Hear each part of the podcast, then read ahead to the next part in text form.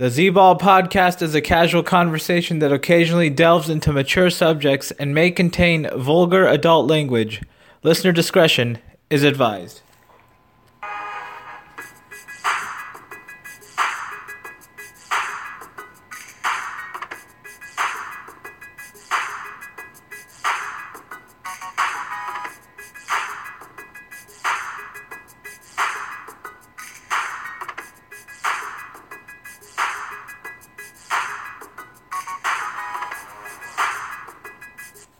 Welcome to the Z Ball podcast. Uh, we've got a lot of stuff going on in the NBA. Uh, Kyrie, LeBron drama. Carmelo still without a team. And uh, last week, uh, OJ Simpson got paroled. Uh, so I, on my last podcast, I promised I'd kind of be gone for about a month until unless something imminent happens. And that thing has come along with the Kyrie uh, trade demand. on the line, joining me from Pasadena, California. Uh, needs no introduction. Diehard Boston Celtics fan, Akshay. What up, dog? How's it going? What's up, D-Shot? It's going pretty well, bro. You know, um, just been hanging in there. But good to be back, you know. Back in the game, dog. yeah, good to have you back. Uh, I think it's been about a month since we talked to you. Uh, kind of a lot of stuff, like I said, to get into, but uh, let's start off first with uh, the Kyrie LeBron drama, the Kyrie uh, trade demands. Uh, just kind of uh, take me back to when you first heard about it. Uh, what were the first thoughts going through your mind? You know, I was shocked. You know, I mean, I heard about it this last, like last week.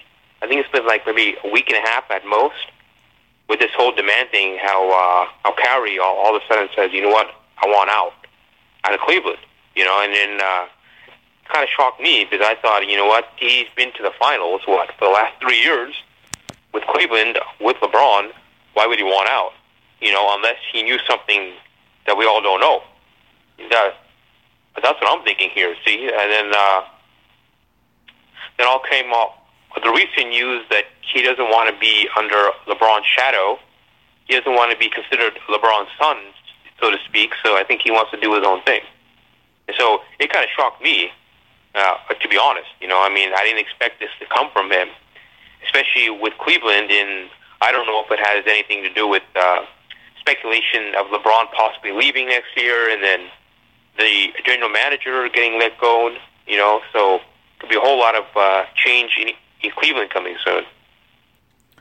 Yeah, I mean, I think the only way it's uh, reasonable is if Kyrie just thinks to himself the only way he can maybe justify it is LeBron's leaving anyways next season. I should just get a head start on him. Uh, go try out a, a, new team for a couple seasons, then see where my options are when I'm a free agent in 2019. But other than that, I, I don't think he can really justify it. When I, I heard about this last Friday, the first time, I that I think that's the first time it, it was reported it came out. We're taping this on a Friday night, uh, July 28th. Uh, first thing running through my mind, I'm like, how the fuck do you not want to play with LeBron? I mean, he's the most team centric, most team centric guy. I mean, maybe in NBA history. I mean, he makes teammates better. I mean, he's always whenever he's on the floor. I mean, he's all he's always making his team better. So was, I was just baffled by the the allegation. I mean, or the demand of a trade from Kyrie. But I mean, I could kind of see it. I mean, he's kind of uh, like he said, had that Mamba mentality. And Kobe kind of did a similar thing back in 2004 when him and Shaq were butted heads. So I could kind of see it from that angle, but I mean, it's really it's really baffling to me that uh, uh, someone that someone doesn't want to play along LeBron James. I mean, I think he's in for a rude awakening uh, if he wants to be kind of the number one alpha on his team. I mean, kind of similar to his first three or four seasons of his career where Cleveland was absolute dumpster fire. I mean, uh, ultimately, I mean, with that being said, what what do you think the teams are out there that he can possibly land at if Cleveland does d- deal him? And I mean, what do you think would be the best fit for him? I mean, to kind of get what he wants and also be kind of a successful playoff team. You know, quite honestly, there's a lot of uh, things I'm hearing. You know, um, I'm hearing, I'm reading. You know, there's a lot of uh, teams that that might be interested. There's a lot of maybe fake news out there about other teams being interested. You know, I mean, um, from what I'm uh, hearing and uh, I'm reading is like possible destinations. You have Minnesota, who might be willing to send a package over uh, to get him because what uh, Minnesota um, just picked up uh, um, a guy from Chicago, and then they picked up they made a trade for someone else. So they're trying. I mean, uh, Butler from Chicago. So th- so that's an option. You know, I think he'll he'll he might be uh, a, a good fit there. But then again, it's up to Kyrie. You know, it's um, he has to realize that if he goes to another team, he's he's not going to be the alpha guy there. He's going to be like uh, maybe um, one A, or he could be the second player on that team, or the third option. You know, and I think that's what he needs to do. You know, but, um, I mean, besides uh, in Minnesota, I mean, there's, there's always talk about um, him being interested in the Knicks. You know, uh, the last couple of days they were saying that he desperately wants to go to the Knicks. Uh, but if he goes to the Knicks, I can see him playing a role there. You know, a definite role because the Knicks really need uh, someone to play along with uh, uh, uh, a Porzingis, who's an who's a very up and coming player, and I think that's the a possible destination for him. But the problem, but the issue is, what do the Knicks uh, the Knicks give back to the Cavs? You know, I don't. Besides Melo, I don't see any other option. Maybe some picks, but I, I don't know what picks they have coming up. Um, b- besides that, I could see um, another team is um, is the Spurs. You know, which I like, uh, which I think is actually a, a good fit for him if he's willing to play in a team environment. You know, I mean, the Spurs can easily give up a, a package of uh, um, LaMarcus Aldridge. Uh, I think it's uh, Dejounte Murray and a pick.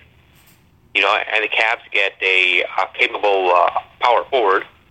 You know, they also get a up and coming um, point guard, and they get a pick. You know, and the and um, the Spurs will get um, Kyrie, which he can play with uh, a Kawhi Leonard. You know, and uh, that could be a definite. Um, a powerhouse there. You know, I mean, so uh, that's what I'm seeing. Or, I mean, another team is Phoenix, but I really don't know what Phoenix would give up to get him. And there's always talk about the Celtics. There's all these rumors going around that the Celtics might make an offer, but honestly, I don't see that even happening because um, with Kyrie, like you mentioned, uh, he he'll be there for about two years, and then uh, that's pretty much it. And then 2019, he's free agent. So it's like you're getting a guy that eventually might bolt in two years. So are you uh, willing to give up all this just for a guy who might not mesh with your team and might bolt in, uh, 2019, right? Yeah, I mean he has a player option in 2019, and it's most he's most likely not going to pick that up, and uh, he's going to opt out the, out of that most likely. But like you said, I mean there's kind of let's kind of go over the teams that we kind of mentioned uh, that are kind of interested in him or he has interest in. I mean, you mentioned Minnesota. Obviously, he has a strong desire to play in New York. Uh, being from growing up in North Jersey, that's kind of his hometown. So he has a really strong desire for some reason to play in New York. Then uh, I think my I've heard Miami as a as an option. San Antonio, like you mentioned, and then Phoenix has emerged as an option because uh, they have uh, Josh Jackson, who LeBron is very intrigued in, and they also have Eric Bledsoe, who LeBron is actually currently working out with in Las Vegas, along with Derrick Rose. So uh, let's kind of go over some of these options. I mean, at first, I mean, let's start with Minnesota. I mean, Minnesota with the new identity with Tom Thibodeau, young kind of youth movement. I mean, him going there. I mean, he probably to be the best player right away. I mean, you could argue Towns would might be the best player, but I mean, going to Minnesota, playing alongside Tom Thibodeau, he's never played any elite level defense in his career up to this point. And Tom Thibodeau's a, a coach that kind of really stresses defense, really focuses, hones in on that. So, I mean, kind of, what do you see f- f- from Minnesota? I mean, do you see that as a legitimate destination for him or not? You know, you nailed it on the dot, dog. You know, you said about his defense, and that especially Tom Thibodeau, he's a defensive-minded guy. You know, and and he's going to bring a whole new defense to that team. You know, so I don't think it's. Uh, I think it's an option. You know, because, because Tom Thibodeau wants to make a run in, in the Western Conference. I, I think he needs. Uh, I think he, he he's looking for elite talent. So I can definitely see it as an option. Whether that's a long term fit, I don't think so for him. You know, I think that in two years, uh, I can definitely see him maybe um, in two years, in 2019, he's going to bolt somewhere else if he goes to Minnesota, unless they possibly maybe um, get to the finals. I would think. Another thing with uh, the Minnesota and the Tom Thibodeau thing, Tom Thibodeau is a coach that has been known to kind of burn out his players, his star players, play them uh, a ton of minutes, a shitload of minutes. And Kyrie, as we all know, is a very injury prone player, as we've seen in these past uh, four seasons or so in the playoffs. I mean, the Cavs are always scared when he, he, he rolls an ankle hair there. They're always, Cavs fans are always holding their breath. So if he goes to Minnesota, he's going to be absolutely worked and practiced. Uh, worked on on the defensive end. I mean, Tom Thibodeau is going to expect him to play big type minutes, 38, 39 minutes a game. And I don't know if that's really suitable for Kyrie. And it's pretty much a, a, a rebuilding team. I mean, they're not, uh, they're going to be a lot better this season with the pickup of Jimmy Butler, don't get me wrong. But they still have long ways to go in the Western Conference, which at this point is dominated by Golden State at the top and then San Antonio after that. So, I mean, there's a lot of hills to climb even there. And then he's not going to be the man guaranteed. I mean, Carl's Town, Karl Anthony Towns, excuse me, you could argue is probably the best player, even if he goes there. So, a lot of hurdles. Uh, I mean, regarding Minnesota, any anything else, any other tidbits you want to throw in there? You know, uh, besides Minnesota and them, I could possibly see. I mean, I think one of the realistic options are either the Knicks or uh, or the Spurs. That's what I'm thinking. You know, because um, the Knicks they need talent. You know, I don't think besides Melo and Porzingis, they don't really have anybody. I know they drafted uh, a young point guard, uh, Frank Ntilikina. Uh, so I know they're pretty high on him. Uh, so I don't know. Um, maybe they bring Kyrie in to to sort of uh, to run the team and also to train him. But is Kyrie willing to do that? Another thing is if Kyrie goes to them, I still don't see them even. Uh, uh, the East is not as strong as the West, you know, but I still don't see. I still don't see them being um, beating either uh, the Celtics or the Cavs. You know, with Kyrie. You know, if he goes to uh, San Antonio per se, which I believe uh, is uh, is probably the best option for him. You know, he's automatically he puts that team. Um, they're not going to be on the Golden State level, but they'll be somewhat closer. You know, I mean, yes, you have up LaMarcus Aldridge, but I don't think Aldridge is a good fit in the Spurs system. But then again, you have to look at uh, Kyrie. Is he going to be a good fit itself too? You know, I mean, the guy has to learn to play uh, unselfish ball in that system, and he has to he has to play defense, which is something which uh, are I think something which I don't think he really likes to do. So I mean, besides those two, dude, uh, I don't know um, maybe anybody else that would be interested or would be a good fit for him. Okay, let's let's talk some more about the Knicks. I mean, kind of like let's go over kind of the, the positives of going to New York. Obviously, he grew up in North Jersey. He's going to his hometown. Uh, he he gets to play alongside Kristaps Porzingis, who's a up and coming phenom, phenom in the league. Uh, stretch four, stretch five type player. Perfect big man for today's game. Uh, let's see the negatives of playing in New York. Obviously, biggest media market in the in the country. The media there has known to be, been known to be tough. Uh, what? Let's see what else. I mean, bad, terrible front office, terrible ownership. oh, there so, there, dude, you know? I mean, and then you look at a team that even with Kyrie, Kristaps as their building blocks, probably at best at fifth place, somewhere between fifth and tenth place. Would you agree in the Eastern Conference? Even though the Eastern Conference is probably a lot weaker at this moment than the Western Conference. So exactly. I mean, how, how bad do you really want to be the man, Kyrie? I mean, to go to New York, bad front office, bad ownership. uh, playing in your hometown, but uh, uh, getting ripped by the media, and then uh, finishing somewhere between fifth and tenth in the East. I mean, is that what you want? Uh, exactly, bro. and then, I mean, let's go to the Spurs. Obviously, San Antonio, one of the best, probably if not the best run organization in the NBA. I call them the Patriots of the NBA. And then obviously a great great coach, great front office with RC Buford, great ownership group, uh, Peter Holt. Team type system, one of the best cultures in the NBA.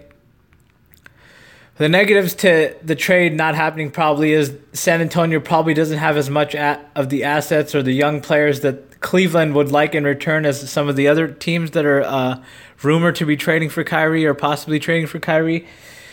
And then if you think, uh, I mean, Kyrie playing with LeBron is bad as a teammate, I mean, how how are you going to handle uh, Gregg Popovich yelling at your ass in every every team huddle when you don't when you miss a defensive assignment or uh, dribble dribble dribble and get be stagnant on the offensive side? So, uh, what are your thoughts on that uh, with Popovich and Irving, the dynamic between both of them if he goes to San Antonio? You know, uh, with uh, with Pop, dude, you're gonna he's gonna pull he's gonna pull you aside. He doesn't care who you are. He doesn't care if you're the alpha player, if you're if you're the um, the superstar, if you're the league MVP. He doesn't care. He's gonna give it to you if you screw up. You know, and I think that's if Harry ends up going there, you know, he's he's definitely gonna get it from uh, from Pop because that system is is run very what's the word? It's a very um, it's a a legit system. You know, I mean, you you come in there, and you have to be part of that team.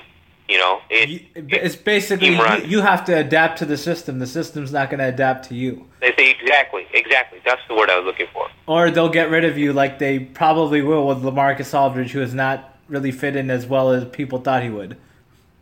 Exactly. There you go. You know, that's uh, that's the issue there. But is Kyrie willing to put in uh, the work? Is he willing to like uh, make a change? You know, if he really wants to be successful, if he really wants to to to do things on his own and get that shadow of LeBron off his back, that's what he has to sacrifice. You know, I mean, he's not going to go um, at this point.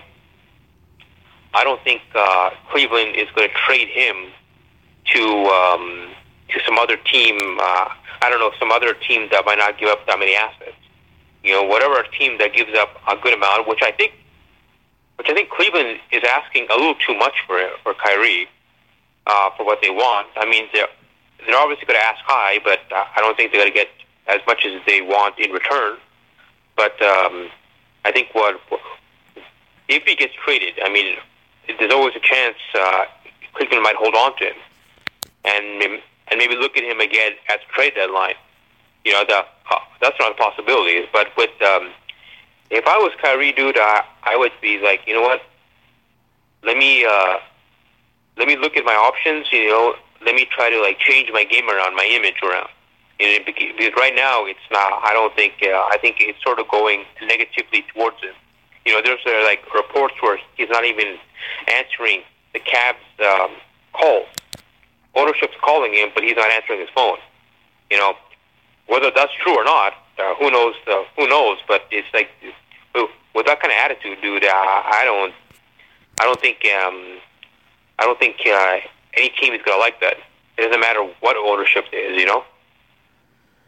Uh, definitely, uh, those are all great points. I mean, some other teams that are rumored to kind of be giving uh, the Cavs a trade offer or interested in giving them an offer. The Clippers, I mean, I think we can rule that out. I don't think I don't think he's going there at all. Then uh, then we have Phoenix and Miami. So let's let's take a look at Miami. Obviously, another great culture in the NBA. Excellent ownership group, excellent front office, excellent coach. They play hard, disciplined defense and offensively every every time they go out.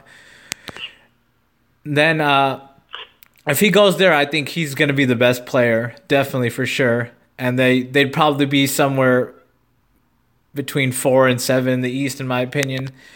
So I mean that's an option, but I mean, does Cleveland really want to send him to Miami for Goran Dragic, Justice Winslow, and like a draft pick? I mean, that's really the ultimate question when so. it comes to Miami. Yeah.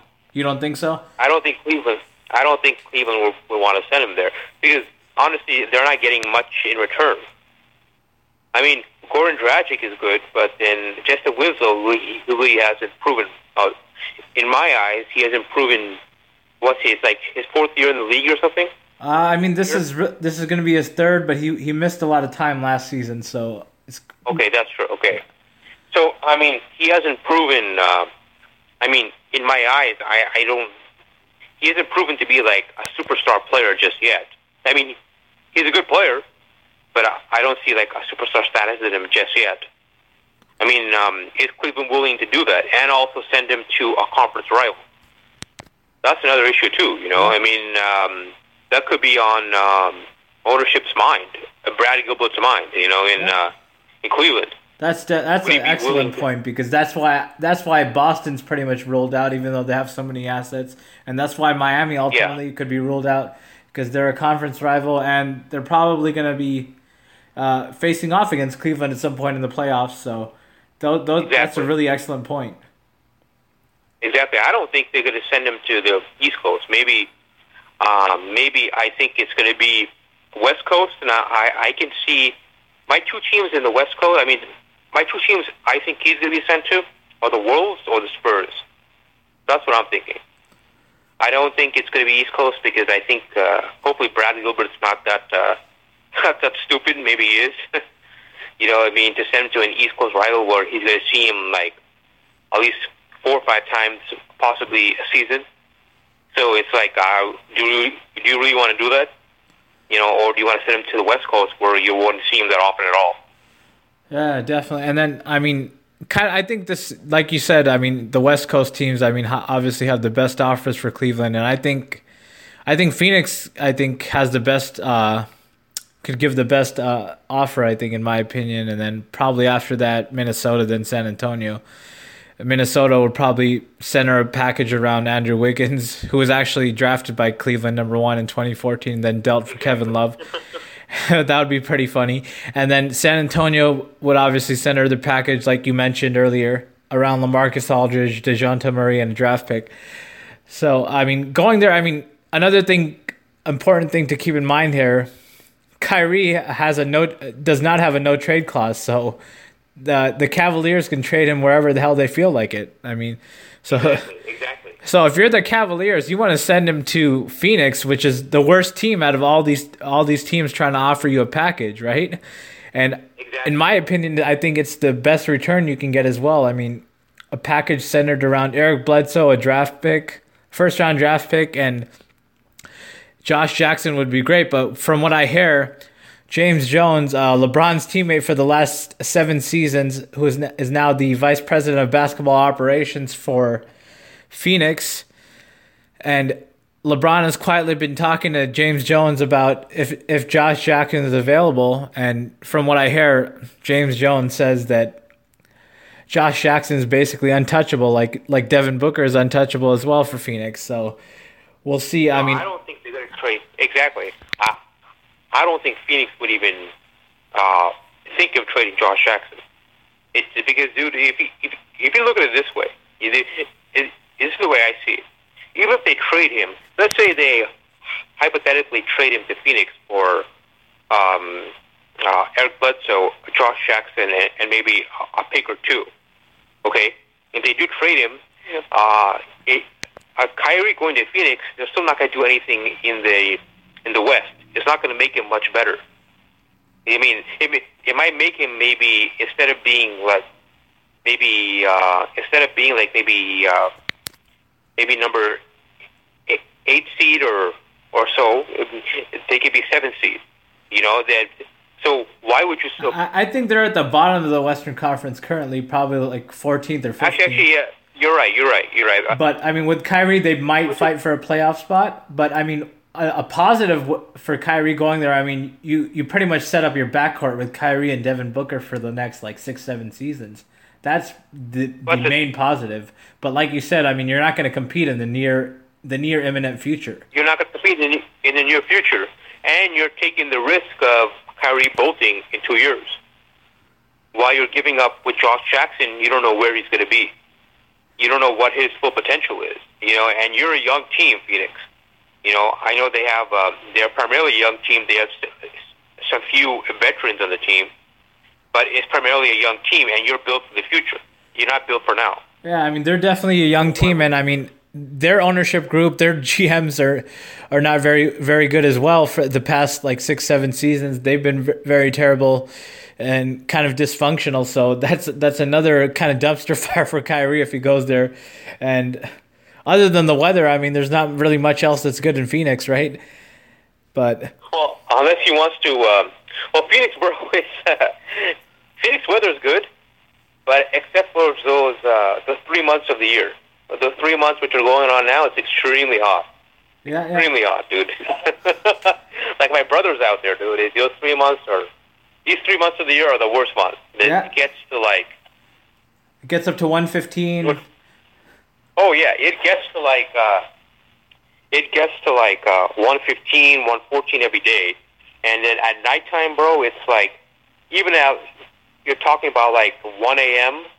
nighttime is still like in the in the mid 90s, like 95, 96.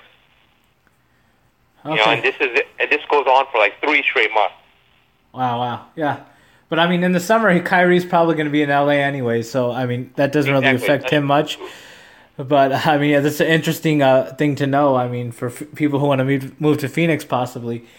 But I mean, with that being said, I mean, kind of another thing that's not really being mentioned about this Kyrie thing. I mean, if he wants to be the guy, I mean, he could just wait out a, another season and then wait for LeBron to leave, and he's the guy next season in Cleveland with more experience under his belt. I mean, if he stays with Cleveland, they're probably going to go to another finals again, and he has another shot at a title. And then LeBron leaves most likely, as he as Kyrie probably assumes, or he wouldn't be making these demands. And then there you go, Kyrie, you're the man of the Cavs. So I mean, that's really an important thing to look at. That's true. But but the thing is, uh, I don't know if it's just with LeBron. I think it's. Uh, I think. I think he also has issues with uh, with Cavs management. That's what I'm thinking. I mean, who knows uh, if if that's true or not? But uh, I think it's more than just LeBron. So I think he. Um, I mean, the Cavs have have all of the um, all the cards here, bro. I mean, they can trade him to anywhere they want. They don't. They don't have to trade him at all either. Yeah. They have all the cards here, so so we got to see what happens. It's going to be interesting, you know, what happens with this guy. You know, is he going to stay? Is he going to go?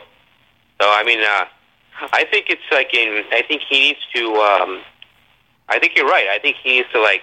Best option is uh, to shut up. You know, play one more season and see where LeBron ends up going. If he leaves, eh, then then you have the opportunity that you stay with the with the Cavs, or you bowl too, or you ask for a trade. You know, it's your it's your thing, but um, it, it'll be interesting to see what what happens with this guy. You know. Okay, yeah, definitely. And then, uh, so ultimately with this Kyrie thing, uh, I think we've hit it from all all the angles. I mean, put out all the angles. So, what where do you think he ends up? You think he stays in Cleveland or goes somewhere else? I think he, uh, I think he gets moved, but I think um, right now I think he gets moved. Uh, but if this sort of drags on in the next couple of weeks, I think he ends up staying. Okay, I see. If he doesn't get moved in the next couple of weeks, I think the Cavs is saying, you know what, um, we don't like anything we see right now. We want to just play as as it is, and we'll go from here. You know, and I, I think he ends up um, the Cavs end up keeping him for at least one more season. Okay, definitely. I, I think I, I think ultimately before the season starts, I think he's going to get dealt to Phoenix, and I think Cleveland's going to get back Eric Bledsoe, a first round pick, and someone else. I mean, I don't know who who that third player will be, but I just think that's Yeah. going to happen. Eric Bledsoe, I think, is good friends with LeBron. Eric Bledsoe is not as good of a offensive skilled player as Kyrie is, but he really does focus in and hone in on the defensive end. He's good there. He's athletic, and some people actually call him a mini LeBron. So we'll see how that goes if if he ultimately does end up in Cleveland. But with that being said, I think we've touched uh, all the all the buttons on the Kyrie uh, the Kyrie end. So we'll, we'll go into another one of uh, LeBron's friends, uh, Carmelo Anthony, uh, still uh, looking for a team, and uh, a lot of rumors swirl, a lot of swirls out there of where he's going to be ultimately be dealt to. Uh, Houston's been mentioned, Oklahoma City, Portland, even. So, where are we at on Carmelo in your mind, Akshay, and what what do you think ultimately happens? You know, with Carmelo, bro, I'm not too sure. I don't really follow him that often. I mean, I, I read about it, but I think he ends up. I think he ends up getting traded, and I think he he goes to. Uh, I think he. Uh, I think Knicks have two options. You you either send him to Cleveland, you know, for maybe uh, a package of uh, Irving and, and some other things. So who knows? Or or I think he ends up he ends up going to, to OKC. I know uh, I read somewhere something like okay, his his old coach is at is now at OKC or, or something like that. Or there's a coach or someone in management. Uh, I don't remember, but I can definitely see him um, being traded to OKC for some sort of package. Okay, definitely. Yeah, I mean, I don't know about the uh, the Cleveland thing. I mean, I, I don't know if Cleveland is gonna deal uh, Kevin Love for Carmelo or even Kyrie for that matter. So I mean, the only thing I the only way I see him going to Cleveland is probably through a buyout, and I don't know if the Knicks are actually going to do that. Yeah. So, but I mean, I think ultimately, I mean, he's good friends with Chris Paul. I think he's probably going to end up in Houston somehow.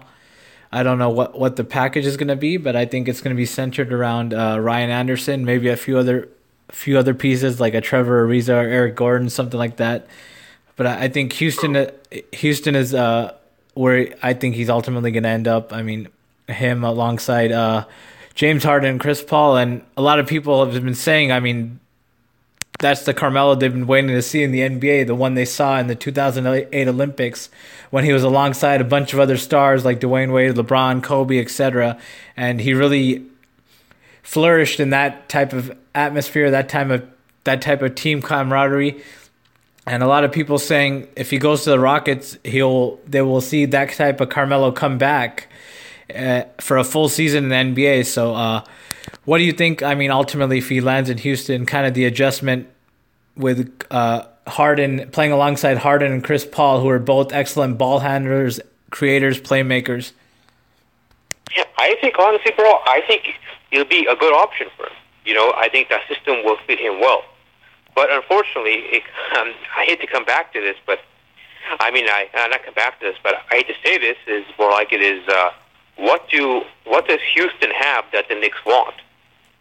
You know, and that's what I would see if I was a Knicks management. I'm like, what does Houston have? I mean, they're not going to give us Chris Paul. They're not going to give us James Harden. Um, they won't give us uh, probably Clint Capela. What do they have? You know, that's my thing that I'm looking at. Uh, I don't know if they want Nene. I don't know if they want Ryan Anderson. You know, how how do those players make the Knicks better? You know, that's where I would look at. You know, if I was um, the owner of the Knicks, what does Houston have to offer me? You know, and that's what I think. I mean, they, yes, uh, I know uh, uh, Melo has been in New York and he's uh, he's um, he he's put a lot for that franchise, but in the end, it's it's not. A, unfortunately, the game is not about the player. It's about uh, it's about um, the team and what best is for the team. But I mean, let's say he was uh, hypothetically traded there. That's an awesome team. You know, you have uh, Carmelo, you have Paul, you have Harden. You know, that's a very a dynamic team, and I think he he can flourish, like you mentioned, in the Olympics. I think that'll be a great uh, a great option for him. You know, but but I keep coming to my mind is what do they have that the Knicks want? You know, that's the question that um, I uh, I can't seem to answer. Okay, yeah. I mean, an important thing to keep in mind here: Carmelo does have a no trade clause, so he can kind of uh, choose kind of where he gets traded to. So he, he, he, as opposed to Kyrie, he does have a no trade clause, so he can kind of choose where which direction the trade will go. So that'll be interesting to see. But ultimately, I, I just think he's going to end up in Houston somehow. And you think, I mean, probably Cleveland, or you think he stays in in in New York at in Midtown Manhattan? I think uh, right now, realistically, I think he stays in New York. That's my thinking. I mean, uh, obviously, um, obviously, you know, in in the next what couple months, a lot of things can change. You know, and uh, but I think right now the odds are, in my opinion, that he ends up staying in New York, unless something miraculously happens. You know, maybe Cleveland brings in a third team, you know, in the deal to uh, to get Melo, which could possibly happen. You know, and a third team that might take up some some bad contracts um, because they want to get to salary cap space for next year. So who knows, dude? Uh, uh, that can definitely happen. But I think he most likely, if, if I were to come to an answer right now, if I had to give an answer, I would say uh, he stays in New York. All right, fair enough. So uh, ultimately, I mean, everyone is really kind of seeing what's going to happen with this Kyrie and Carmelo. These are kind of like the two big uh, uh, puzzle pieces that are be waiting to be filled before the NBA season starts. So it'll be interesting to see what happens in the coming weeks and uh, in the coming month of August. So, but with that being said, uh, we'll segue from LeBron James, the most polarizing figure in the NBA, to a guy who is today in 2017 just as polarizing as he was 23 years ago in his late 40s when he was on trial uh, for the double murders of his ex-wife Nicole Brown Simpson and Ron Goldman, O.J. Simpson. So uh, O.J. Simpson last Thursday was granted parole by the state of Nevada and is scheduled to be released as early as October 1st. So, uh,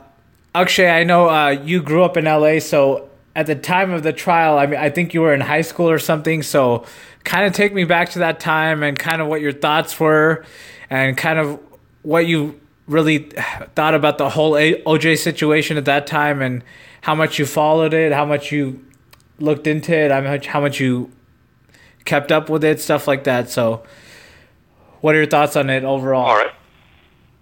Okay. My first impression is I have to say is the juice is loose. okay, the juice is loose, my friend. The juice is loose. okay, uh, OJ. You know, I mean, I grew up watching the guy, dude. I was, uh, I've been a huge USC fan for for how many years now? I, I watched him play um, uh, football at the football games. Watched him play uh, in the NFL. You know, when he was with the Bills and so on. You know, I mean, I, I always admired the guy. You know, I, I was shocked, quite honestly, when I heard about that whole trial, about the whole, uh, the whole, with the killing of Nicole Brown Simpson and the other guy. I forget his name. You know, I mean, I was. Oh, you're right. I was in high school when this happened. You know, I remember watching the trial. I remember watching this was sort of around the same time about the Rodney King beatings. You know, uh, life was different then. It was kind of like. Uh, it's changed, you know, like the whole society wise. But uh, I grew up at, the, I mean, at that time it was it was different, dude. It was there was a lot of uh, uh, uh, racial prejudice. You know, I mean, but there still is now, but there was a lot of racial prejudice with the police and especially the African American society. You know, at that time, you know, um, I was shocked when I heard about the killings. You know, I saw the the Bronco you know, well, on the freeway with Al, um, the other guy, Al, I forget his name, his friend who. who Al Cowlings. Oh, Al Cowlings, there you go, Al Cowlings. I, I watched it live on TV, you know, when that was going on. I watched it how the police chased him, even in high school. Even we were we were in school and they were still playing it live. Yeah, that was during Game yeah. Five of the 1994 NBA Finals. They cut into yeah. the the chase. So. The chase was going on, you know. So it's like, dude, it's um, you know, I mean, uh, the guy was acquitted from the murder trial. You know, I mean, I've always believed personally that he's that he's innocent. You know, that's my personal belief from the right from the start. I believed he was innocent. He was innocent of you the know, murder.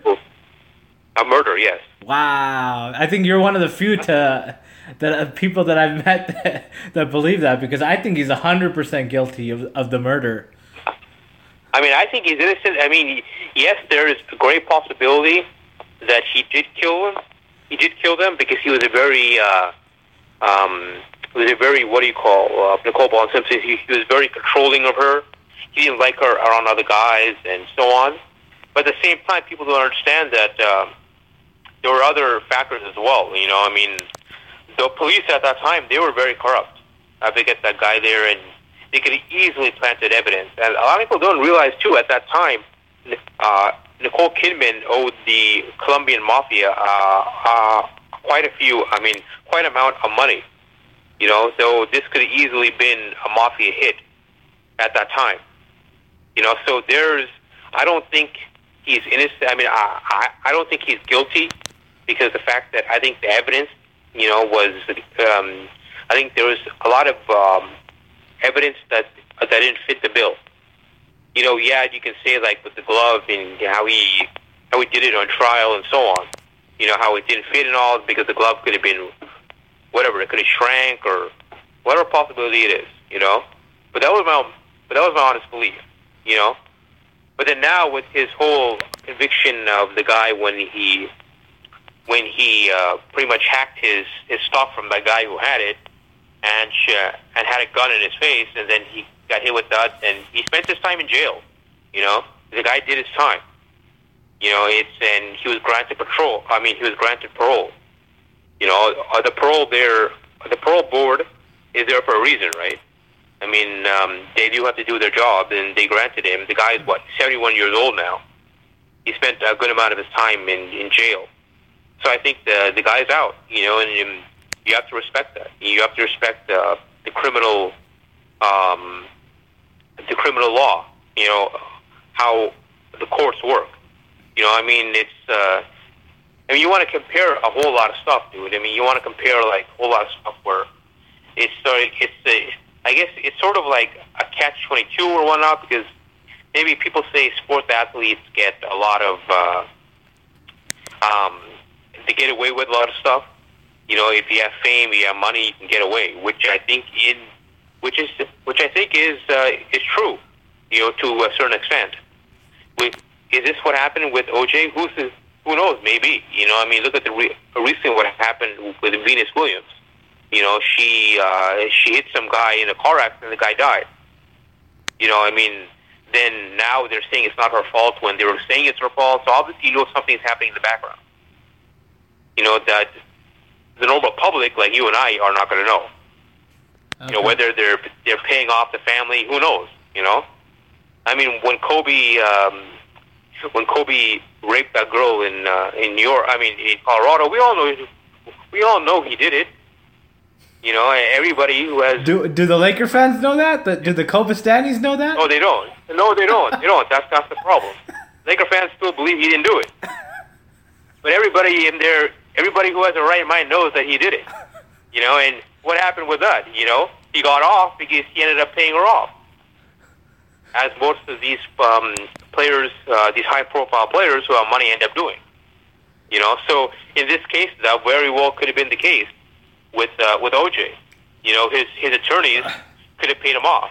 You know, but the thing is, I don't know. I mean, at that time, I think the evidence that came out was um, was not enough to uh, to convict him, and he. It's not like as if like uh, the jury didn't deliberate it. They deliberated it, you know, and they determined he was not guilty.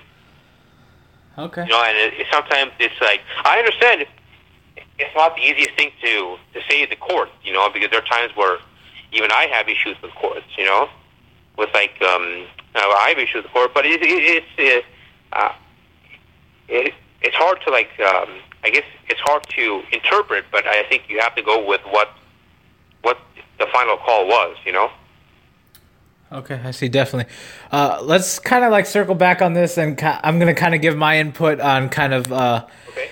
how I first got into this OJ stuff. So basically, during the mur- when the murders took place, I was six years old, and when the trial took when the trial ended, I was seven and a half. When the final verdict was read, when he was uh, acquitted of the murders. So me uh, being born and raised in LA, that was the kind of a thing that I was kind of sheltered out of. I was too young at the time. I was in elementary school, so I don't really remember any of it real time when it happened. So when I I first kind of got really hooked on this OJ stuff early 2016 when they had the series on FX, People versus OJ Simpson. They had the 30 for 30 on ESPN for the for the Bronco chase, and they had a five part series last year, OJ Made in America. So that's kind of the time frame where I really got hooked on this OJ stuff, and I really got interested and really wanted to take a look at it because it was kind of like to me a part of my childhood, a part of the where I grew up in LA, where I was born and raised, kind of something I missed and something I really wanted to kind of experience and kind of know the whole deal or kind of know as much as I I could possibly know. So that's really how I got hooked on it. And most recently to my in my most recent visit to LA, I'm all like I have to go visit OJ's Rockingham estate. I have to go see the condo where the murders took place. So I ended up doing that uh, on my most recent visit to LA. And it's funny where OJ's uh, house was in Brentwood, the Rockingham estate. There is no longer a 360 North Rockingham. And OJ's old house, old estate over there, now consists of two houses. Oh, wow. So, and then the same thing kind of goes with uh, Nicole Brown Simpson's condo on Bundy Drive in Dorothy. There is no longer a 875 South Bundy Drive, and it's completely been taken out of uh, the mail books uh, in West LA. So it was kind of just interesting to drive through that alley where everyone says OJ pretty much parked, and that's where he escaped after committing the murders, or allegedly. So it's kind of interesting driving through the alley, driving through the front of the condo where the obviously where the bodies were found of Nicole Brown Simpson and Ron Goldman. So kind of getting into that, I mean, let me just state my opinion. I think he's 100% guilty based on all the physical evidence I've seen and I believe it's a colossal royal fuck up by the Los Angeles County District Attorney's Office to lose that cat to lose that type of case. And Marcia Clark and I think Chris Darden was his name. The yeah, yeah. Okay, so I mean they royally just screwed this up in so many ways. I mean Chris Darden obviously with the the glove experiment that he wanted to play. I mean he just basically played into the prosecution's what they wanted what they wanted to do. And then Marcia Clark, I mean opened up a whole bag of worms uh, putting Mark Fuhrman on the stand who was one of the most racist cops in the LAPD force. So I mean, just a lot of a lot of fuck ups on the prosecution's part, and then adversely on the the defense part. I mean, led by first Robert Shapiro, and Robert Shapiro. I mean, first, I mean, kind of being an egotistical, big shot type lawyer. I mean, thought he could take it on by himself and defend OJ, but ultimately. After he was presented the physical evidence and everything, he knew it was so overwhelming that he basically had to play another angle and bring in Johnnie Cochran, who was a basically a civil rights type lawyer. I mean, all about defending the African American community. And they basically played the race card. And that was basically the best thing they could do. And you gotta, I mean, commend OJ as well because he hired every big shot lawyer in the country you can think of Alan Dershowitz, Barry Scheck. I mean, Johnnie Cochran, Robert Shapiro, F. Lee Bailey, all of uh, Johnny Johnnie Cochran's assistants, Carl Douglas, Angel Parker. So I mean, a lot of I mean, hot big hotshot lawyers. I mean, on OJ's side, which really I mean, which really played a, a big part in OJ getting acquitted. So kind of I mean, we could go back to some of those moments. I mean, the uh, kind of like the irony that I kind of see in this. I mean, and kind of watching some of these documentaries on OJ and all this stuff that's going around, it seemed like a racial thing when the when the verdict was read in one of the documentaries I watched. I mean, white people huddle around all each other, and then black people huddle around in churches. I mean, basically cheering for a guy OJ Simpson who never really has done anything major for the black community, African American community is not very into kind of the whole civil rights movement, and who kind of at that time, I mean, was living in Brentwood in West Los Angeles, and basically his hobbies were golfing at the country Brentwood Country Club, and who kind of a, a guy who had kind of been kind of uh, adjusted to white society. So it's kind of ironic that the black community was starving so much for all the racial injustice that they felt that they were supporting a guy that was more like whitewashed, in my opinion, than was kind of real, like kind of the prototypical black African American athlete, like compared to a guy like Jim Brown. So, kind of wanted to get your thoughts on that. So, of how, like, I mean, black people kind of got their justice at that point with OJ's acquittal, OJ's acquittal, but did they really get their justice? Because, I mean, to me, he doesn't really strike me as a guy at that point in his life who was kind of like pro and pro African American for the community, civil rights, stuff like that. No, no, no. You're you're hundred percent right, bro. He's he's not. You know, he's not the prototypical African American. He he's far from it. You know, once he because he he was living in Bel Air, dude. I mean, he he's living in one of the most expensive areas, West LA. You know, he's living in a huge house. He's, he has this. He, he has a certain lifestyle. That's not very typical of the African American society. That kind of lifestyle, you know, it's, it's something that he doesn't represent it. He can't represent it, and I think that uh, African society. I mean, you're right. You know, you know they they were behind him, even though the fact that he doesn't really support them. You know, but that's goes to say in. Uh, I don't know.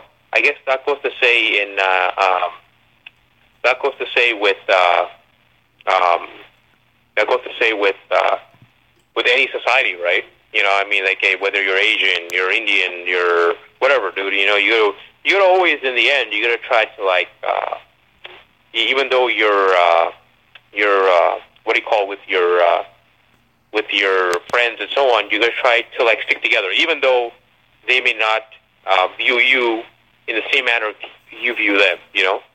So I think that's what sort of played out. You know, I mean, uh, I think yeah, you're right. Yeah, I think the prosecution screwed up in a way in the way they presented a lot of the of the stuff against him. You know, with the you're right with the whole glove thing backfired. Mark Fuhrman backfired. You know, I think they should have uh, uh, planned it out a lot better. You know, what than what they did. You know, I think that I think that that also helped to him being acquitted by the jury. So, I mean, uh, it's hard to say. You know, it's hard to say um, with OJ. I mean, like why the black community uh, um, was supporting him, even though he didn't support them. But I think it also, I think it fundamentally comes down to uh, how when they were introduced about the racist cop and so on like Fuhrman was to the case when he's proven to be racist, I think the black society sort of uh, rallied around that. Because, uh, I mean, we all know, I mean, um, we all, people of color, uh, of color all know what some, what some sort of racism is. You know, because we've all felt it. You know, and we felt it in some ways by by police themselves as well. You know, so I think that's what sort of everybody sort of rallied around. Okay, I definitely. Uh, so let me just present you some facts here about the case, Akshay, and just tell me what you think. Okay, so I mean, you have a, a murder suspect who who basically has all this overwhelming physical evidence against him, and in in numbers terms, I mean, a one in one hundred seventy million chance that the DNA is not O.J. Simpson's, and he gets acquitted of murder. I mean I mean, you got to think. I mean, this case goes to trial a thousand times. You got to think 999 times out of a thousand, this guy's going to be charged right. for murder, right? I mean, this is like the one of the craziest things I've ever seen. You know, no, I, I totally agree. I think he would be he would be considered guilty nine out of let's say nine out of ten times. You know, ninety percent would be guilty.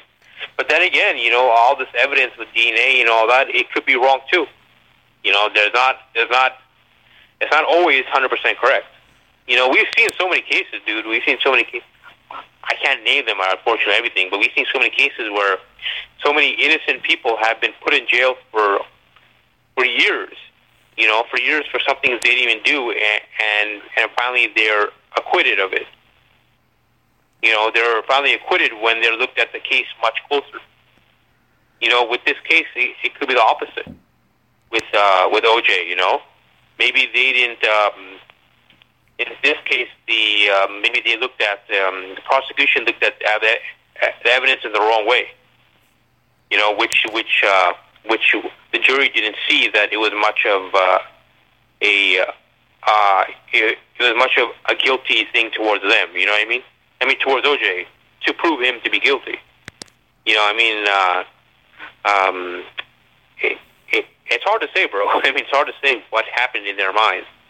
You know, what happened in their minds. I mean, we can, um, I mean, we can express our opinions on it, but it, it's it's hard to say. You know, and I think we'll never know the answer to that. Definitely, and, and going back to kind of the physical evidence, another thing that uh, that really looks bad on the prosecution and the LAPD's part. I mean, it's how they collected the evidence that kind of ultimately kind of being ended up being their uh, their their uh, fall doing and stuff like that. So, in collecting the evidence, I mean, it really raised a lot of questions that the defense brought up, and then Barry Scheck uh, really just, I mean, tore the criminalist criminalist that they called to stand and called at the trial.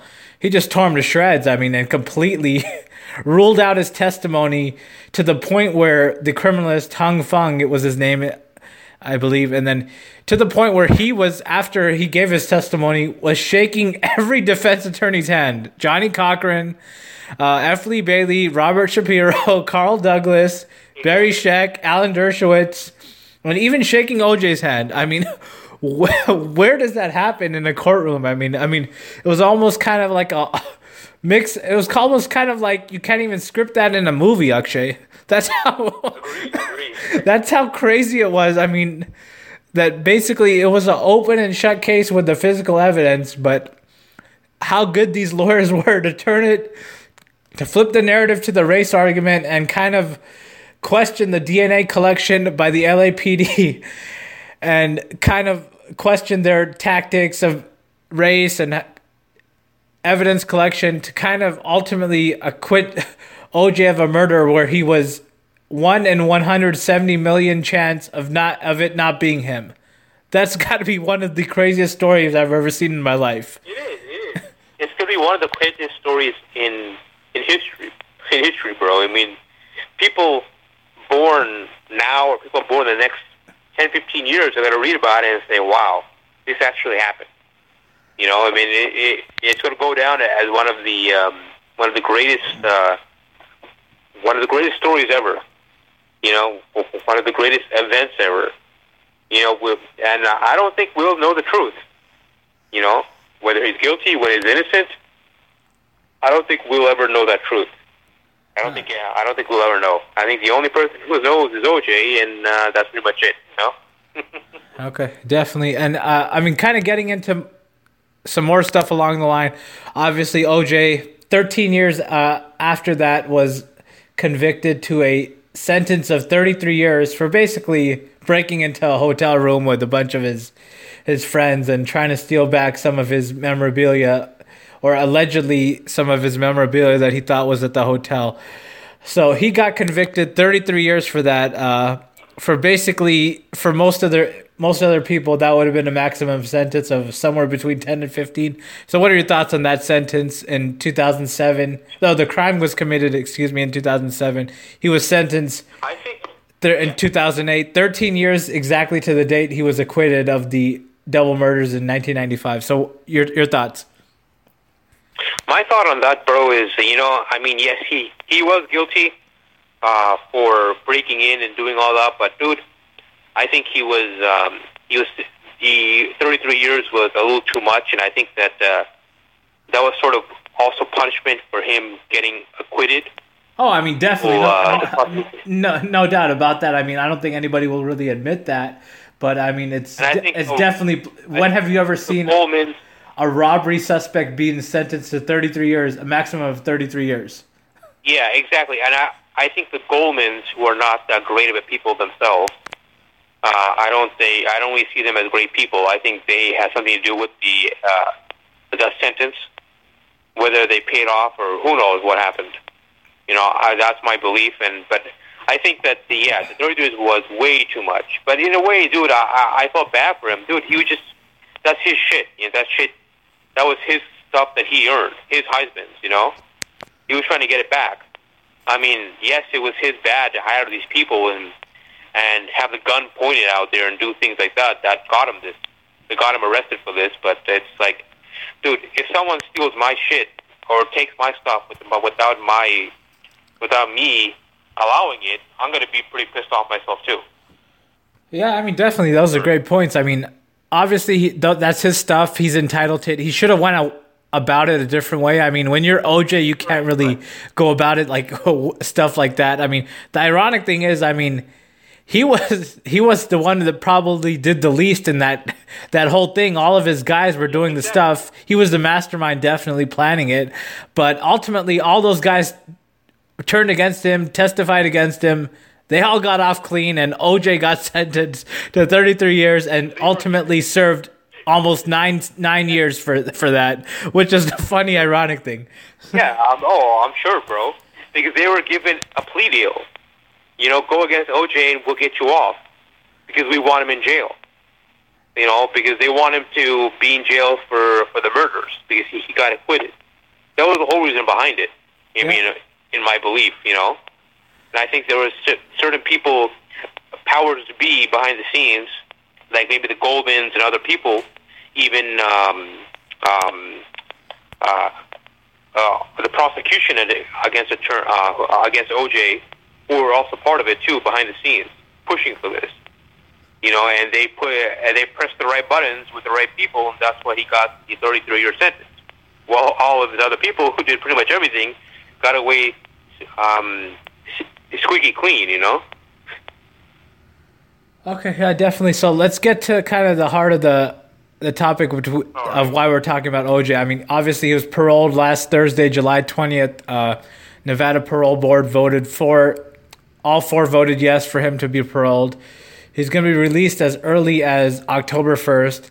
Basically, he still owes $33.5 million to the Goldman Brown family through the civil lawsuit uh, that he lost in 1997. But basically, a lot of uh, kind of uh, hurdles exist there for the Goldmans. Basically, OJ receives a pension from the NFL, and it's rumored that he's received about $600,000 from the time that he's he's been in jail. He's earned that much through his pension, and it's rumored that once he gets out of jail, uh, starting oct- as early as October first, the pension could be twenty five thousand dollars a month, and that pension is protected by state law. Basically, in legal terms, it is bulletproof. It cannot be touched by the Goldmans. They cannot.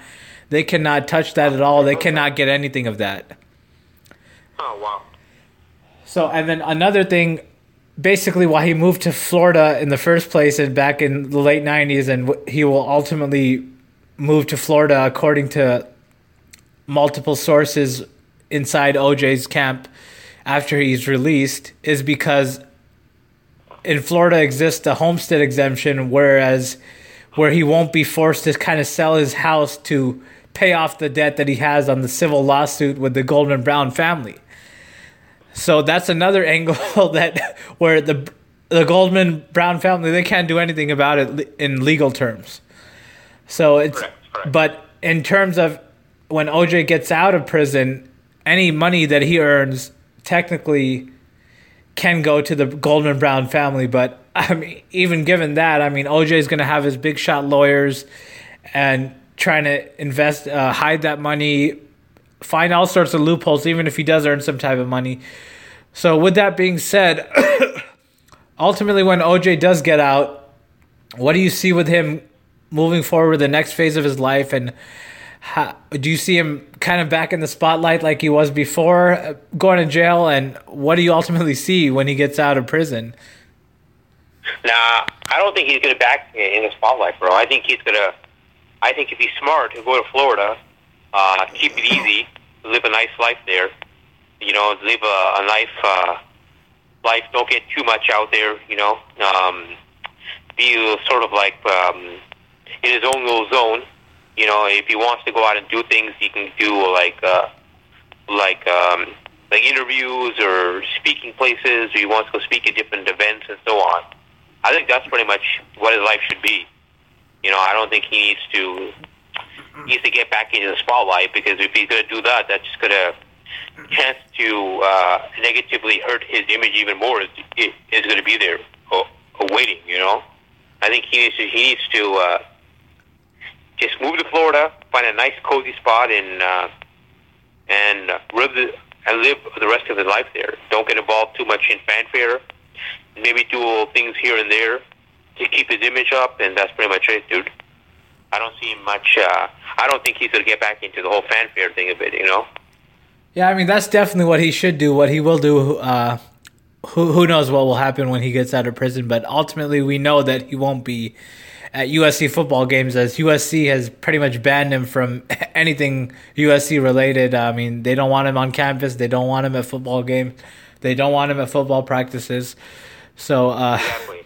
it'll be uh, really interesting to see what he does. I mean, and at his advanced age of 70, I mean, he kind of has uh, some health problems, I think. So exactly. it would be better for him to kind of take it easy. And he has kind of mentioned to kind of one of his uh, inside people that his plans for when he's released is a lot of golf and eating sushi. So hopefully he keeps up. Oh, uh, he keeps to those plans and doesn't get too much in the spotlight and get back into the thick of things. Uh, kind of like the party lifestyle that he lived in Miami before he was sent to prison. So exactly, bro. Yeah, definitely. We'll see what happens, and anything that deals with OJ, I'm always hooked on, and I always will be. I mean, it's just a fascinating polarizing type story for me, and I'm always it's always something that's going to interest me. Uh, what about you? It, it's always interesting, bro. You know, it, it's I mean I sort of uh, moved on from it from um, from when it first happened. Uh, up until recently, when uh, the whole thing happened, he got on parole. I got back into it, but now you know I'm just gonna like you know um, just have to like uh, sort of just see what happens. You know, I mean it's not something that like I'm really interested in anymore. I mean, the guy did the guy what he did his time for his stuff, and he's out now. I mean, the he got acquitted. Whether he's innocent or he's guilty, we will never know that answer. Uh, I don't think I'll ever that answer will will ever come out in my lifetime. So I don't think we'll ever know that. So um, I think right now it's just like it is what it is. You know, I'm just gonna let it be something.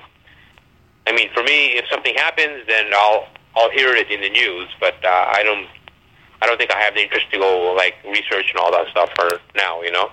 Okay. Yeah, definitely. Uh, I definitely think he's guilty, like I mentioned before, of the the double murders. But uh, he was obviously acquitted of that in a court of law by a, twelve man, a, twelve person jury, excuse me, and ultimately he served his time for the the burglary char- the burglary charge, the burglary sentence in two thousand seven, two thousand eight, and he definitely deserved, in my opinion, to be paroled by the Nevada state, and uh, I wish him the best in the for the rest of his life. I mean, although I do think he's guilty of the double murders. So, with that being said, Akshay, uh, always a pleasure. Thank you so much for coming on. Oh, oh, thank you, bro, for having me. It's always a pleasure. You know, always a pleasure, bro. Always. And everybody, thank you so much for listening. Uh, I will be back. I mean, who knows when? I mean, depending on what happens with this Kyrie Carmelo stuff, uh, it could be as early as two weeks, or it could be as late as uh, a month uh, before we start football season for NFL over unders. So, uh, right. see you guys next time. Hopefully, thank you guys.